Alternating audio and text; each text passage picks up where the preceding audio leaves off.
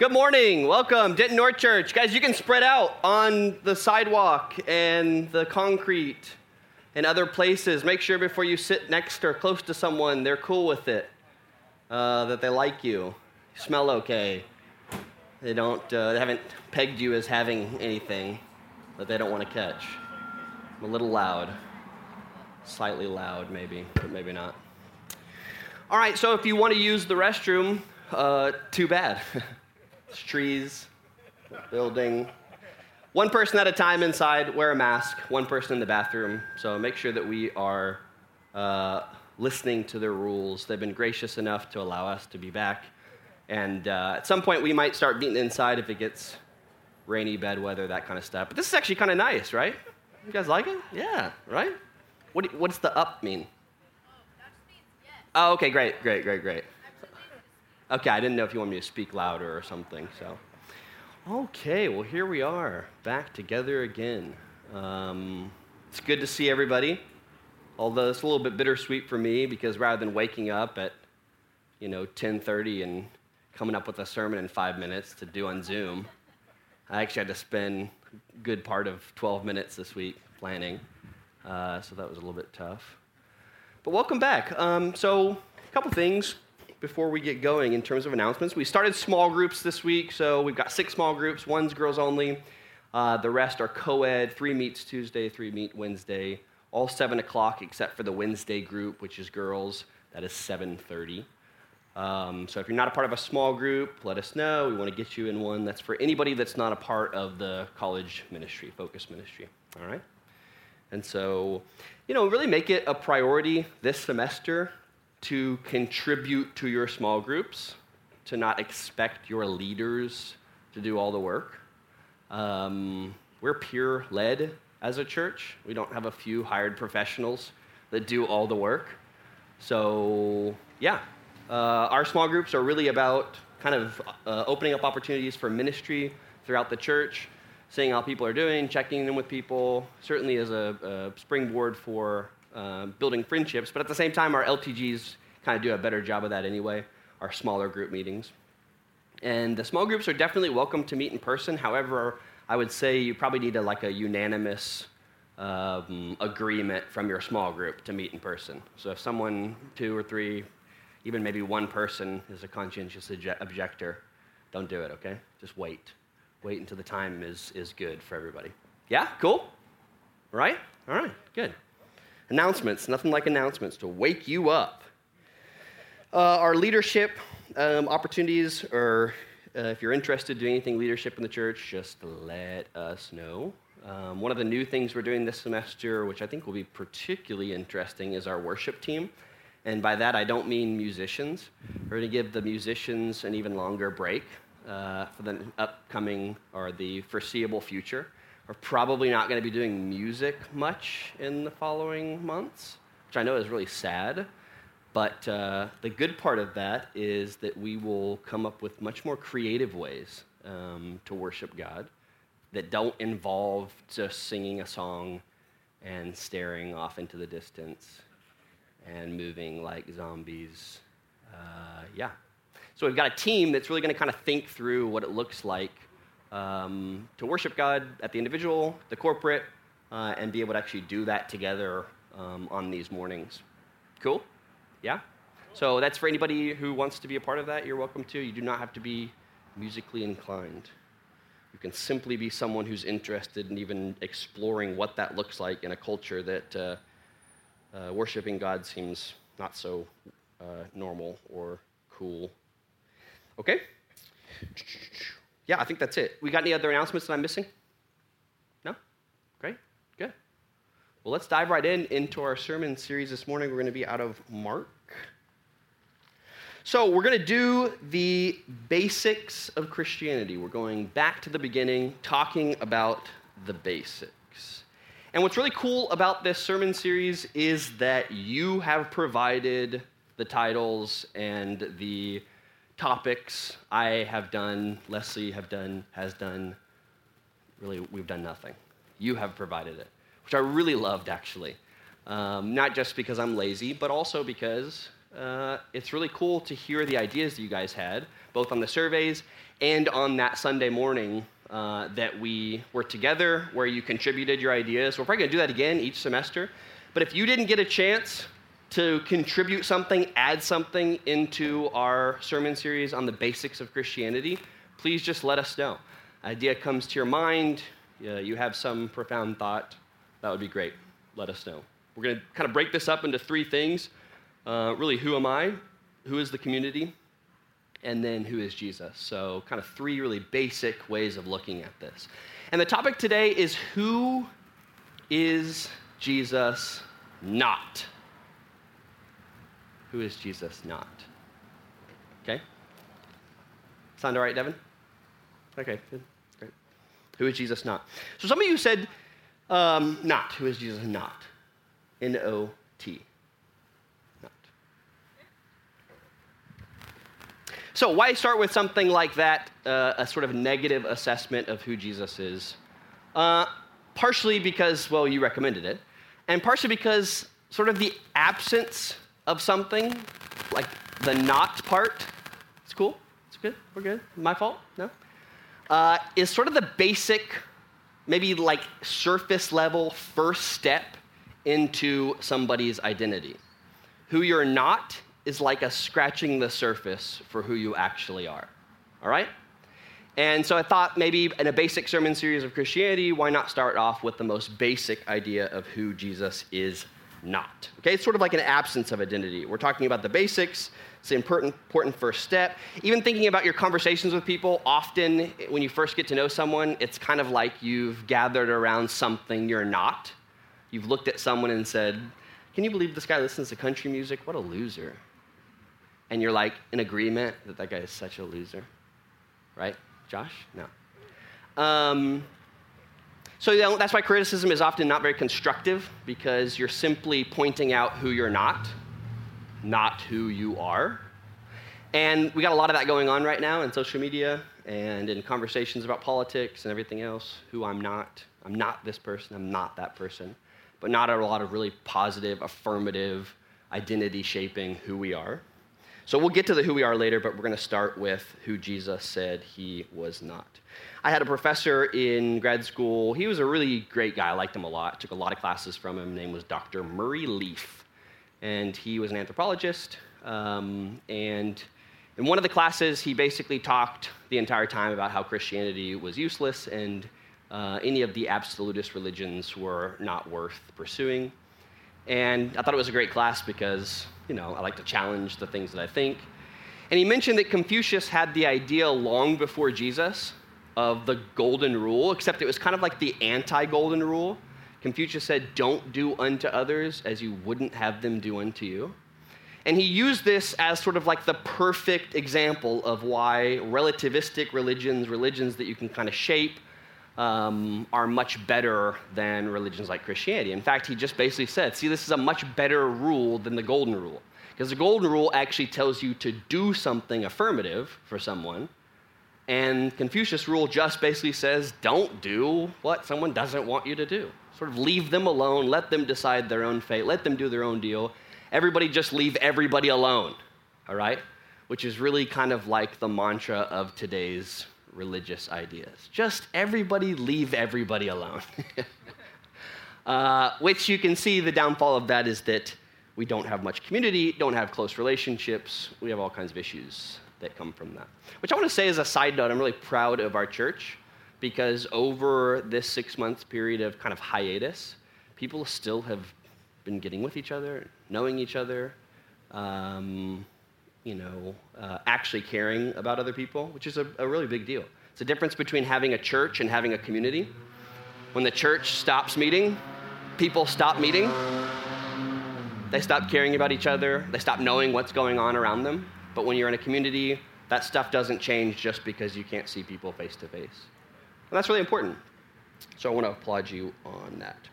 All right, so Jesus definitely talked uh, some about who he wasn't. Not near as much as he talked about who he, he was, but he did talk a little bit about who he wasn't, primarily at the beginning of his ministry and to people who really had no clue what to kind of think of him. So we're going to look at three passages really, really quickly, talk about those, let you guys ask some questions at the end, and then uh, be good to go.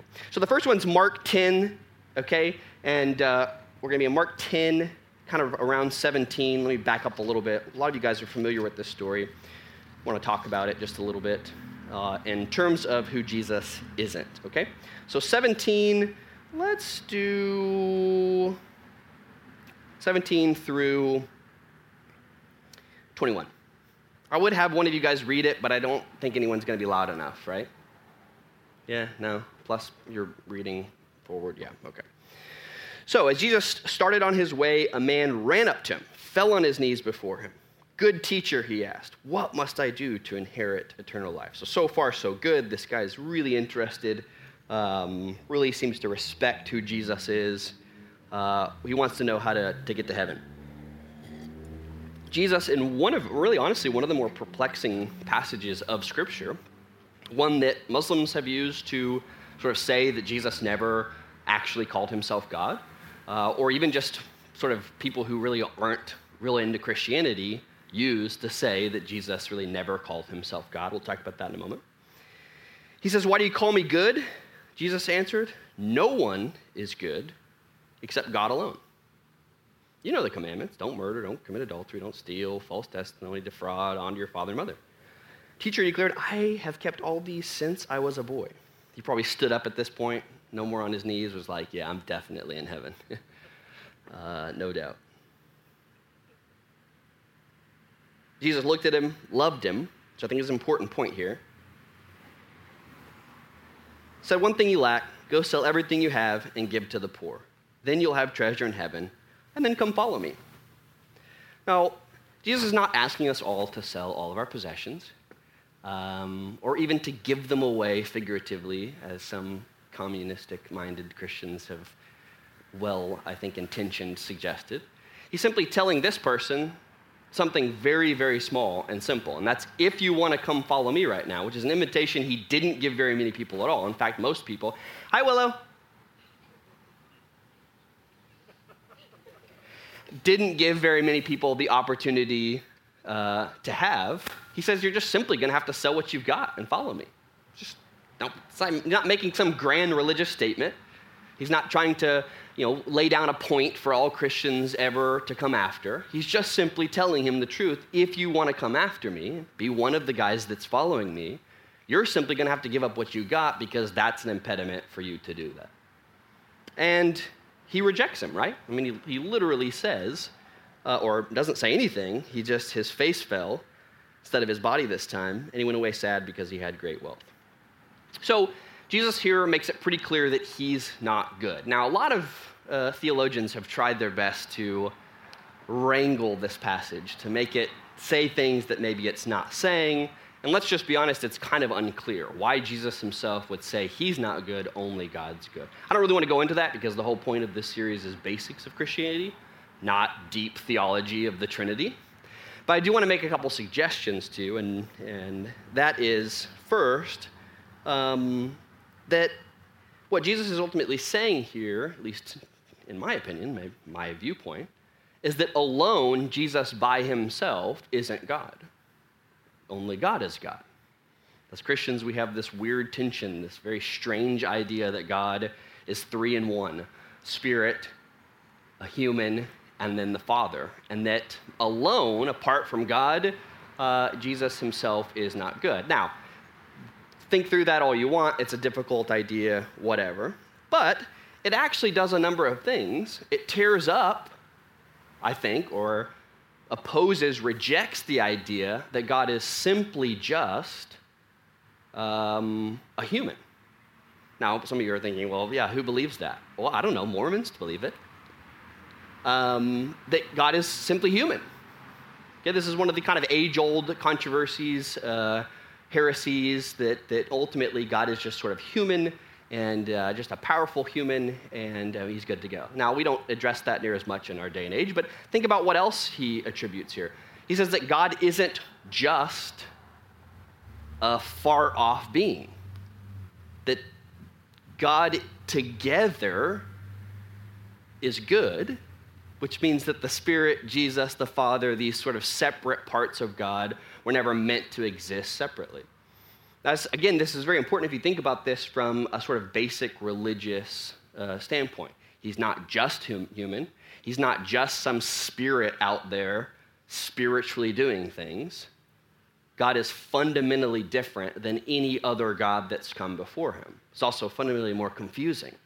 He's not simply human, father, sort of up high, grandfather, Santa Claus God. And he's not simply a spirit roaming the earth in everything uh, and sort of consuming everything. So, just this one point, I think, was meant to kind of remind us that God is so much more complex than we understand, and all the ways that we've fashioned our understanding of God up to this point just don't work. And Jesus is trying to make this clear to him that the old ways of doing religion, which for this Jewish man who's faithful, which was obeying the law, wasn't going to work. He was ultimately going to have to come and follow Jesus to see who God was. All right? The other important point for us is that we're not good. And by not good, I don't mean that, you know, this idea of, you know, total deprivation, that, you know, part of the, the tulip model, the way too taken far uh, idea that all of us are just only bad and bad all the time and you know can barely even you know follow Christ. I'm simply saying we're not complete and we're not consistent. I think those are really good ways of looking at that. You know, that certainly we're made in the image of God, which means that we can do things, all of us as humans, Christians or not, that reflect who He is, but we're not consistent at acting out of that image. Nor are we complete in terms of being able to fully image who he is. So we're not complete, we're not consistent. We're this odd mix of image of God and rejection of image of God. And we always are and will always will be, uh, of course, until God makes something out of it. Okay? So we can't simply be good if only God is good. There's no way to take human nature and say, we're good if God is good. If God is good, complete, consistent, that means we're not there at that level, so we're not good. Really basic definition of goodness.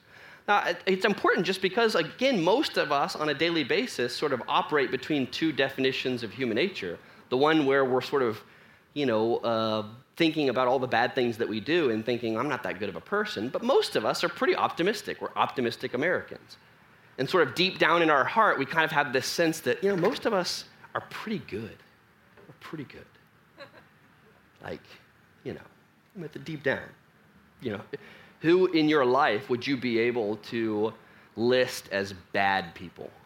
Right? If I gave you the assignment right now, list 10 people that you know, not like Hitler, you know, or Mao, but, but, but people who you know who are just bad people. Right? We don't really have that language. We don't think like that. And yet, I think what partly what Jesus is saying here is that if God is good, complete, consistent, we're not. So that's an important point here when he talks about who he is. And if Jesus himself isn't good alone, uh, you know, we certainly aren't good either. But there's a more important and I think pressing point here and that is if we look according to the no's of identity, the things that we are not, that is really the only way we can come up with this idea that we're pretty good people. Okay? I, I didn't commit adultery, I didn't steal, I didn't fornicate with another man's wife. Um, so I'm pretty good. I'm a pretty good guy. I'm decent. This is the whole idea of the Old Testament that people were living according to the no's, the what not to do. And that only showed them that they weren't good. But in our perversion, we've actually taken the no's and what not to do and come up out of that thinking we actually are good.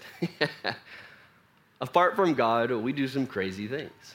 As long as I don't do this thing, that thing, the other thing, this thing. And we've all got our own lists. We've talked about this before our list that just so happens to naturally fit what we're already kind of good at or what we've actually already kind of experienced.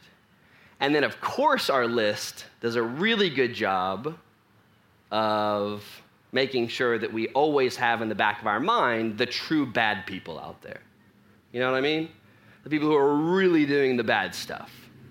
So, you know, if we ever start to question our own goodness, we just have to think about this group for a second and remember hey, at the end of the day, we're a whole hell of a lot better than that group. So, if nothing else, we ought to probably get to heaven for that, am I right? Because we know they're not going. So, James talks about this idea that anybody who doesn't do the good he ought to do, or anybody who doesn't do what they ought to do, sins. Knows the good that they ought to do and doesn't do it. The scripture is affirmative in how it talks about goodness, not negative, meaning it's not a whole long list of things you ought not do. It's a, it's a person that you ought to follow and that's ultimately what goodness is. And this is really, really important, guys, because it's such a huge distinction from really any other religious set of um, beliefs, uh, theology that I've even studied. Not only that, but it's very, very different from the American version of Christianity often, from religion, uh, even if it's Christian religion, uh, which often isn't about Jesus being good and following his goodness, but simply about a whole long list of no's that we ought not do. And again, I'm not saying the no's are not important, but the no's are often a first step. Paul talks about this as babies being fed milk. You know, why are you guys at the basic level here again of figuring out what not to do? Now, this is all this New Testament talk about rituals and festivals and sacrifices. These were all a bunch of rules, small rules that were not. Don't do this. Don't eat that. Don't go here. And the point was to move beyond that. So, this is a really, really important passage uh, for us to consider and think through uh, when talking about who Jesus wasn't. He wasn't someone who felt like he could um, rest on the things he didn't do uh, at, to, to be the perfect example. You think about Philippians. Uh, that someone, you know, the, the passage in Philippians where it's talking about Jesus, you know, considered himself nothing, right? This is how he was able to do that um, because the definition of goodness is ultimately uh, the things that we're able to do, not just the things that we don't do. Mark 10 42, move over just a tiny bit. Read this passage. So, Mark 10 42. Uh, so, well, let's go back a little bit here because I think this probably is an important, important point leading up. So, let's do 35. So, James and John, the sons of Zebedee, also called the sons of thunder, because they were some pretty bad dudes. These are the same guys that, after they were rejected uh, in a city because people didn't want to hear the gospel, were like, hey, Jesus, I have kind of a decent idea. I'm just going to throw it out there. What if we just call down thunder and lightning, lightning on this entire village and just consume them all? Um, yeah, they were like, reject the gospel? All right, cool, sure. Lightning.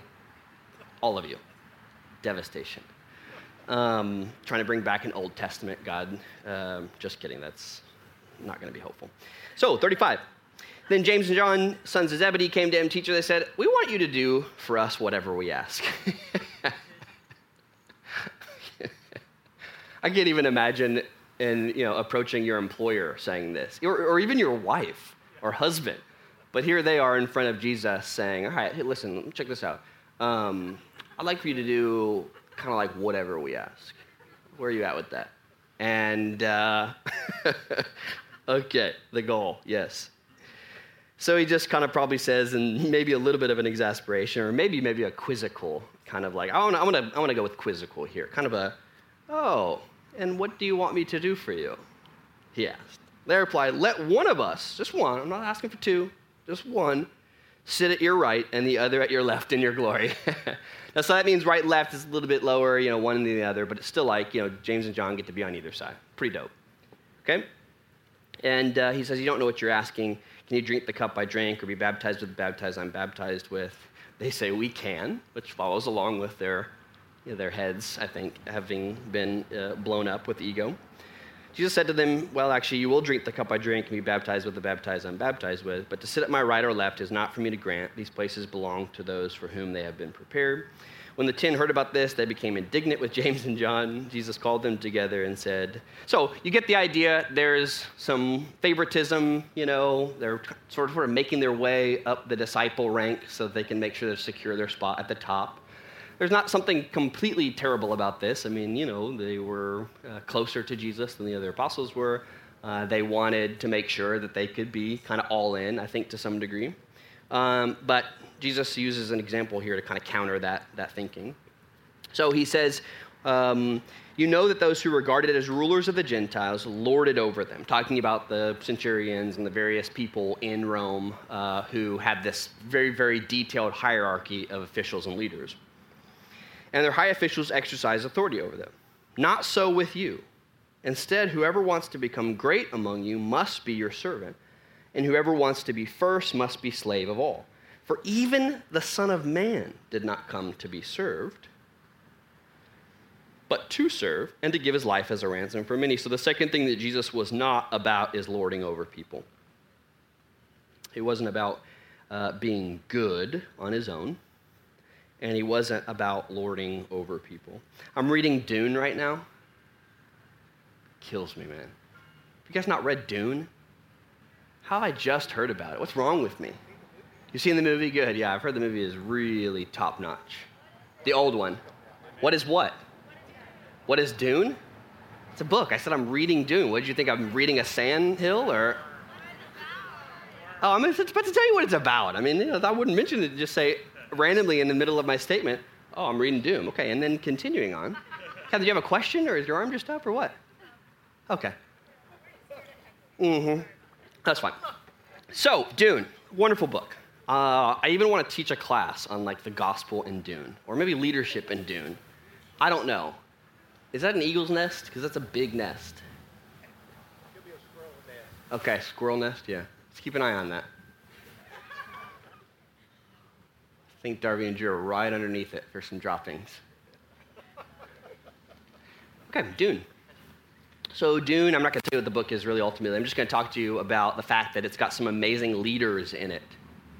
And uh, those leaders lead not through, you know, power directly over people. They lead through things like influence and uh, honesty and loyalty and those kinds of things. And that's really what Jesus is talking about here. He didn't come to lead by forcing people to do things. You know, you've heard the whole leader, manager, all that stuff. It, anybody who's been in a position of any kind of power knows that it's so much easier to just force people to do stuff. Uh, easier both in it gets done quicker, or probably not very well, but and easier for you to have to not have to model behavior for them, to force them to do something than to try to encourage, lead, influence, be honest. Uh, but we all sort of know that Jesus didn't come to do those things. He came to actually serve. But I want to make a, a, bigger point here, and I think it's um, one that I guess is kind of my major point, even though I have a third one here. So I don't know what the third one's going to do for us. But um, yeah, so why did he come to serve and, and not be served? Well, because that's who God is, right? That's the goodness part of who God is. Why would a God need to be served when he has all the power? unless he has something wrong with his fundamental goodness. Uh, I don't know. You know, you don't need to be served if you already have all the power, right?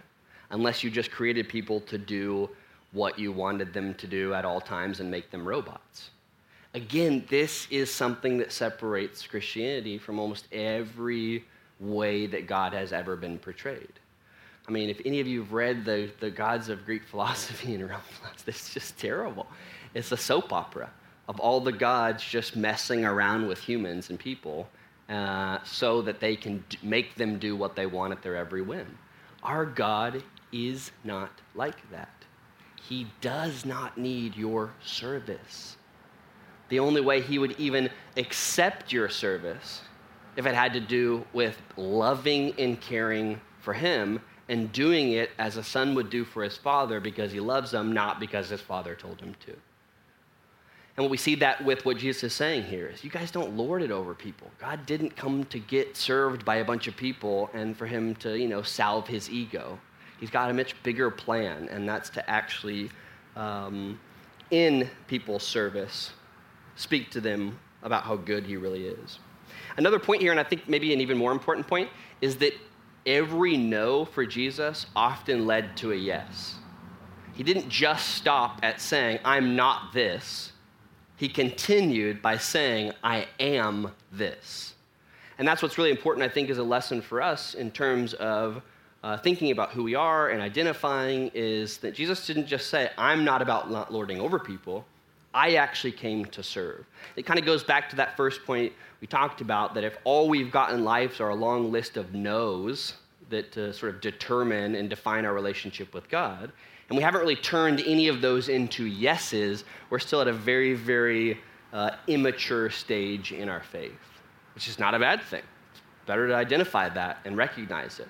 It's also an exciting and liberating thing to know that religion isn't just about not doing stuff, it's actually about being empowered to do stuff, uh, which is much more exciting than just thinking that religion is a bunch of rules uh, where we don't do stuff.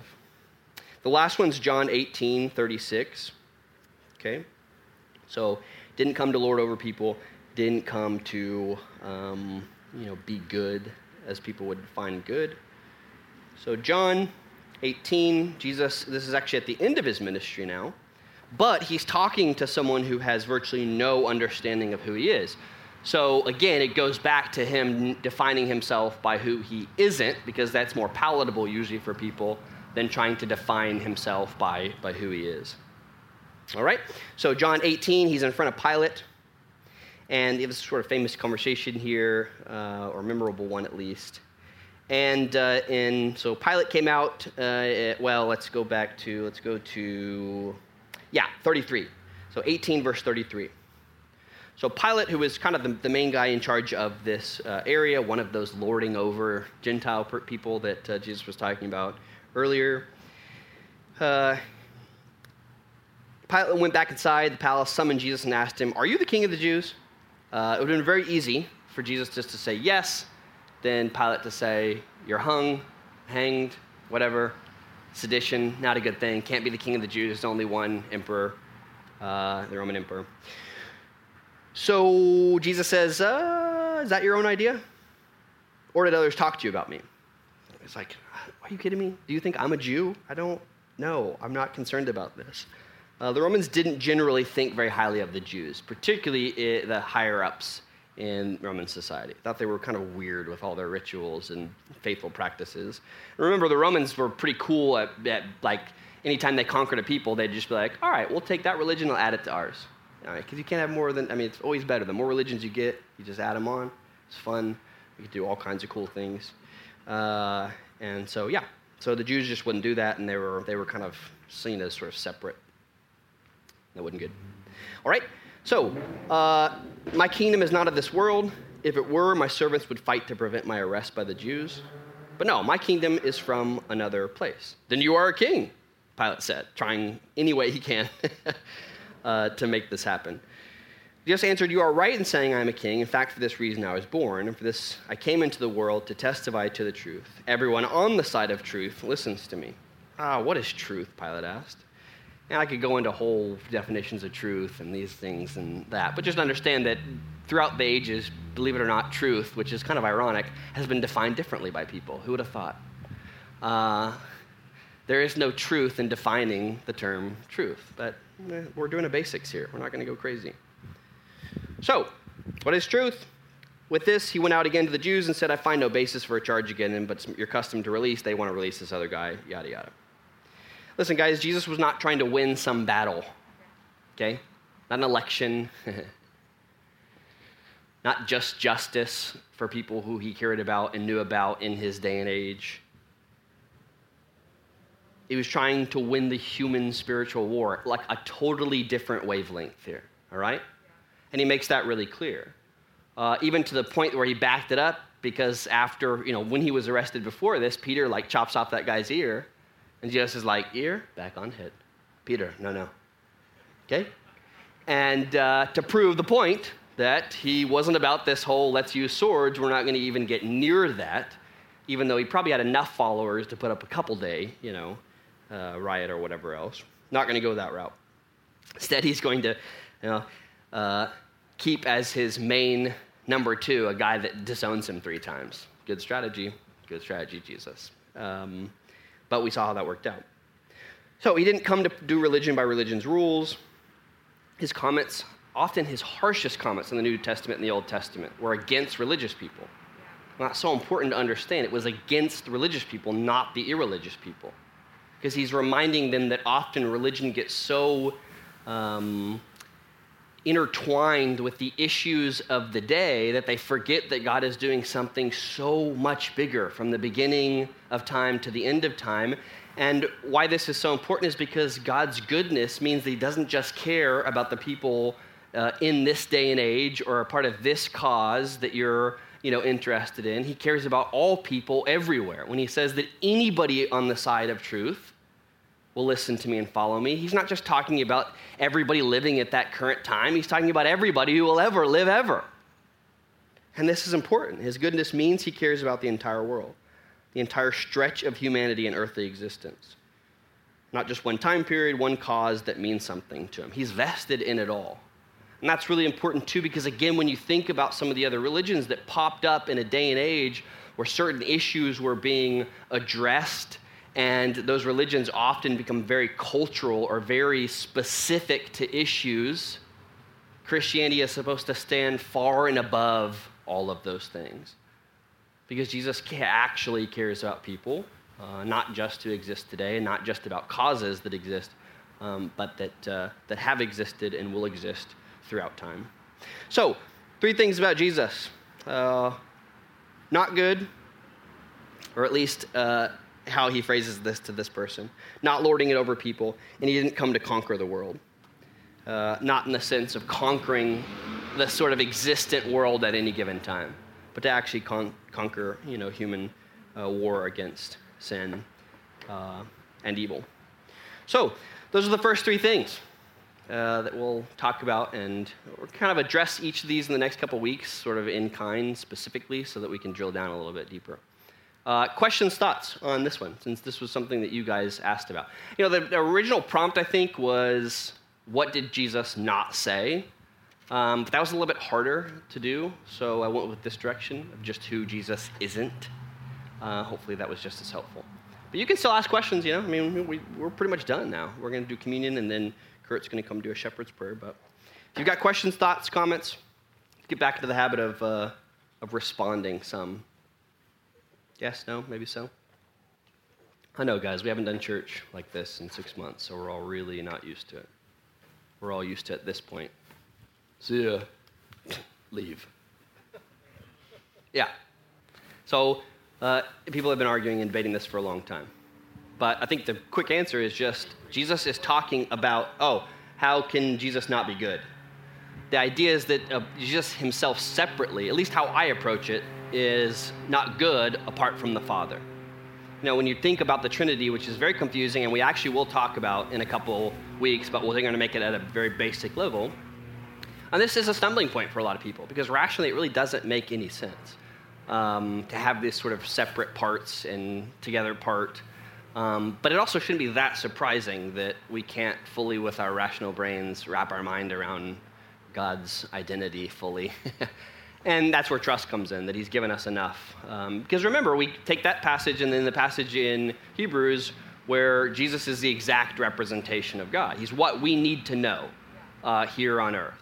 Um, but yeah, there's just some questions about what does he mean here. Maybe he's simply, like the easier answer to swallow is that he's simply saying he's not good according to this guy's understanding of good, which was about following laws and doing not, not doing stuff.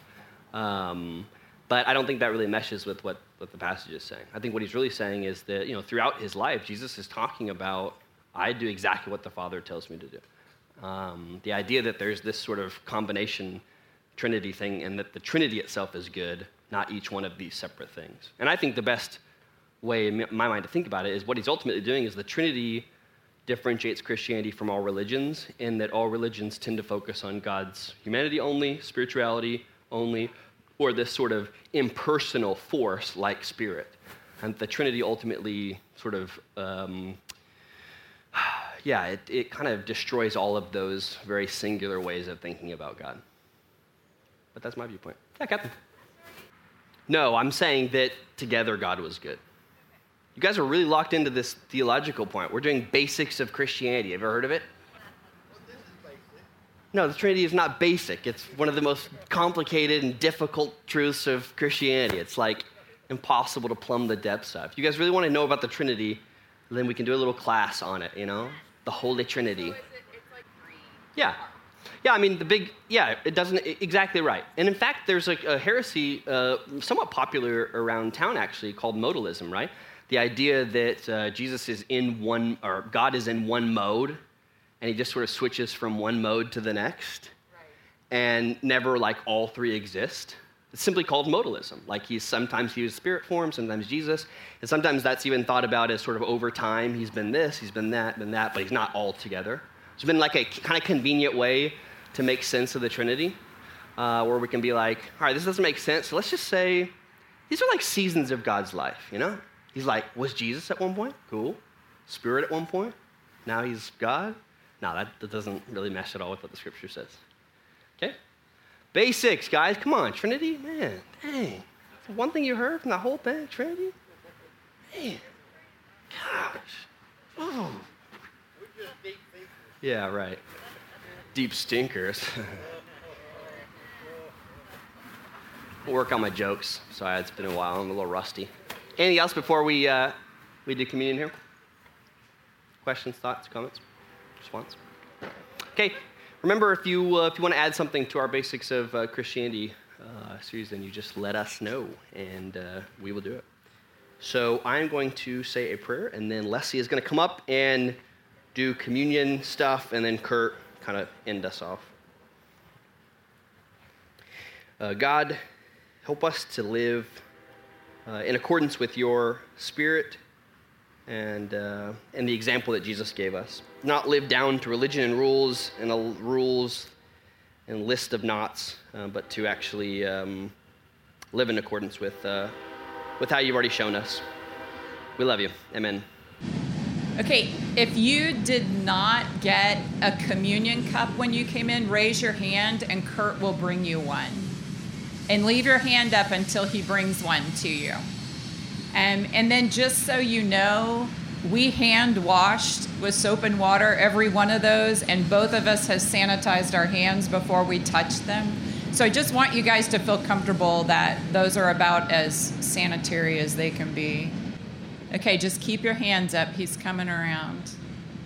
And for those of you that may not have seen it, um, we've been doing a meditation lab in the month of August and the month of September. And it's not too late for you to be a part of that if you want to. Um, but the scripture that we're working on this week is Psalm 73, verses 21 through 28. And I wanted to take a communion thought from that this morning. I'm not going to read the whole thing. I just picked out a couple of things that stuck out to me, and I'm going to read those. So, verse 26 says, My flesh and my heart may fail, but God is the strength of my heart and my portion forever. And when I was really thinking about this, I was really struggling with um, just my weaknesses. Some of them weaknesses in ministry, some of them weaknesses in leading a church, some of them sin um, but just weaknesses. And when I was reading through this, I was like, my flesh and my heart may fail. I was like, yeah, I'm there. Like, that's what I'm feeling right now, um, is that failure. But God is the strength of my heart. And just that reminder that in my weakness, that God is my strength. And I think that communion is something that really highlights that Communion is what highlights my weakness covered by Jesus, my weakness covered by the strength of my God.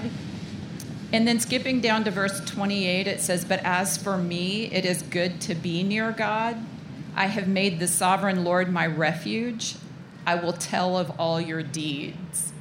Um, and just the idea of it's good to be near God, how thankful I am that we can be near God no matter where we are. Like, we don't have a certain place we have to go to be in His presence. We can be in His presence anywhere. But at the same time, that He would give us the privilege of meeting together and finding His presence in the midst of all of His people together. Um, all in terms of our community anyway. Um, but just how thankful I am to get to be with you this morning and to tell of his deeds through taking communion together because that's what we're doing is we're telling of his death and his resurrection we're telling of his love. We're telling of the way he serves us the way he puts others first. Um, and those are good things that we celebrate together this morning. Um, so there is a little wafer on top of your cup if you haven't figured that out already. And the wafer is not going to compare to the bread we normally have but I would tell you that if you put it on your tongue, it will dissolve. That's the best way to take it. And then you can peel the top off of the grape juice and drink the grape juice. You might want to give it a little shake before you do that. Um, but we'll take communion together to commemorate um, the good deeds of our God and that we get to celebrate that together. So, God, I just thank you um, for your body. I thank you for the blood. I thank you for the good news that that is to us. And I thank you that we can celebrate that together this morning. We love you so much. In Jesus' name, amen. Good morning. Now we need the, the little kids to come pick up all the cups like we have at our other churches. It's Okay, so yeah. So Willow, would you mind picking up the cups now? Just kidding. We won't do that right now. Okay, that's that's probably not a good thing. So, but anyway, I just want to say good morning and welcome back. Um, it's really good to be back and see all these faces. Yeah, I'm just it's it's encouraging and plus, uh, oh well, we have we have Brad, Brad's going to be picking up cups. So uh, and uh, others. So thank you. But uh, it's just good to be back. I mean, the TV thing, it's it's good, but uh, it's it's nice to be in person too. The the Brady Bunch thing, I should say. So, anyway, but I just wanted to just share a, little bit of good news over the last six months, so that we've been apart. So, anyway, as I, like Brad was saying earlier, that it was just good. We really appreciate everyone for the most part. We've been to look out for each other and just to look out for each other and to te- check on each other and to do things like the drive-by encouragements and things like that. And, and that was really encouraging. I also want to give us a little challenge though. If there's somebody that's been on your heart that you haven't talked to lately, or uh, maybe that's not here, whatever, just check on them. Okay, there may be somebody out there that's that's feeling, you know, discouraged or whatever, and maybe they're not here this morning. So, if you know if that's somebody that's God's put on your heart, I want you to to uh, make an effort this week to maybe check on them and encourage them. I just want to thanks to our small group leaders over the last few months for for running with Zoom and and just taking that and and uh, encouraging us and and getting to play some really cool um, whatever you call those games, technology games. I don't know. So whatever. Uh, yeah, thank you. Sorry. So. Uh, uh, you know, thank God for some technology. That the technology, you know, you think about 30, 40 years ago, you know, it'd have been it'd have been a lot tougher. But through the technology now, and most of you uh, younger ones are used have grown up with that, so it was easy for you to do Zoom and things like that. So that that was really cool, and a lot of good relationships were formed. I feel like we were able to get uh, closer to each other and talk through some things and all that on Zoom, and so that was encouraging. Also, if you don't know, which most of you probably do, we have added Ezra um, this past couple of months ago, and congrats to Josh and Em. And uh, it's nice to see more kids. So Willow will have more kids to play with, and we've also added, you know, the lambs and oh, I can't think what. Rita and Oren. Okay, I was thinking of your last name and I couldn't think of it, but we've God has been sending us some families, and, and that's exciting too. So, uh, those are answered prayers. So, we're exciting to have kids around here. That's been a prayer of mine for a long time now. So, uh, it's happening. And so, I'm excited about that. So, uh, we, we did, uh, we were able to add three more pastoral cohorts over this summer too. And let's give them a, another round of applause for leading last Sunday. I th- Ryan, I think last Sunday was really good. I really just appreciate your and your team's uh, message to our church. I thought it was uh, very appropriate. And those of you that just gave and you gave more over the last few months to keep our church to help with resources for people that were out of jobs or needing food or rent or whatever. Thanks for doing the extra and going the above and beyond over the last few months to really make it happen. And so we, we just want to say thank you and, and thank God for what, what's been going on. So I just wanted to give you a few words of, of encouragement and good news. Uh, I'm going to pray for a few things before, um, before we dismiss, and then we'll be dismissed. But what I want to do before I start praying is I'm going to just give you a minute or two just to kind of meditate and think through uh, just some things that God's done in your life uh, over the last six months and just give Him some thanks just privately in your chairs. Just uh, do that privately, and then I'll finish this out with a prayer. So just take about a minute or so to do that. God, we just want to thank you for being good and being our God. Lord, you, this last few months have definitely been interesting and up and down just with life. And we just thank you for bringing us all back together, Lord, and an opportunity just to honor you and to encourage the body, Lord. We just thank you for this time.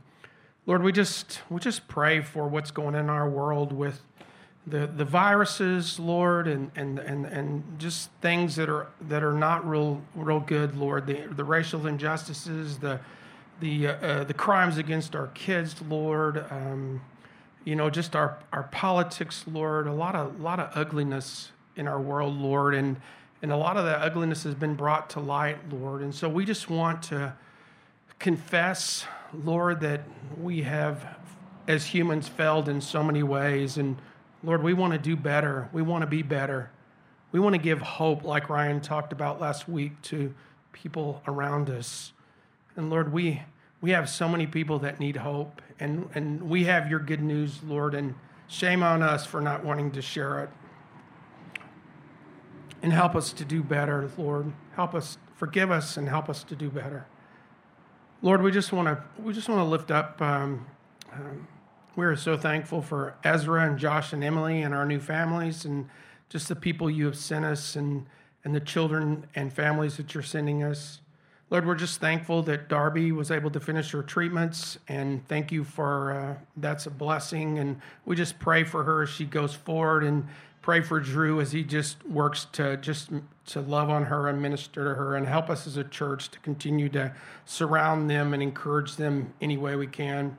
Lord, I just want to lift up David Woods and his upcoming back surgery and um, just pray for his him as he gets ready for that. And Lord, I just want to pray for the Plache family and uh, Ryan and his family as um, his grandparents are, are battling uh, with the virus right now and just and and just battling for life. His grandfather. So we just we just lift them up now, Lord. Uh, thank you for loving us and thank you for just again being our God. We love you and we love this body and we love this community. In Christ's name we pray. Amen.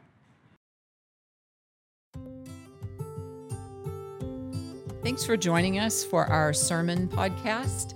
We would love for you to join us on Sunday morning or in one of our small groups during the week. And you can get more information about that at dentonnorthchurch.com.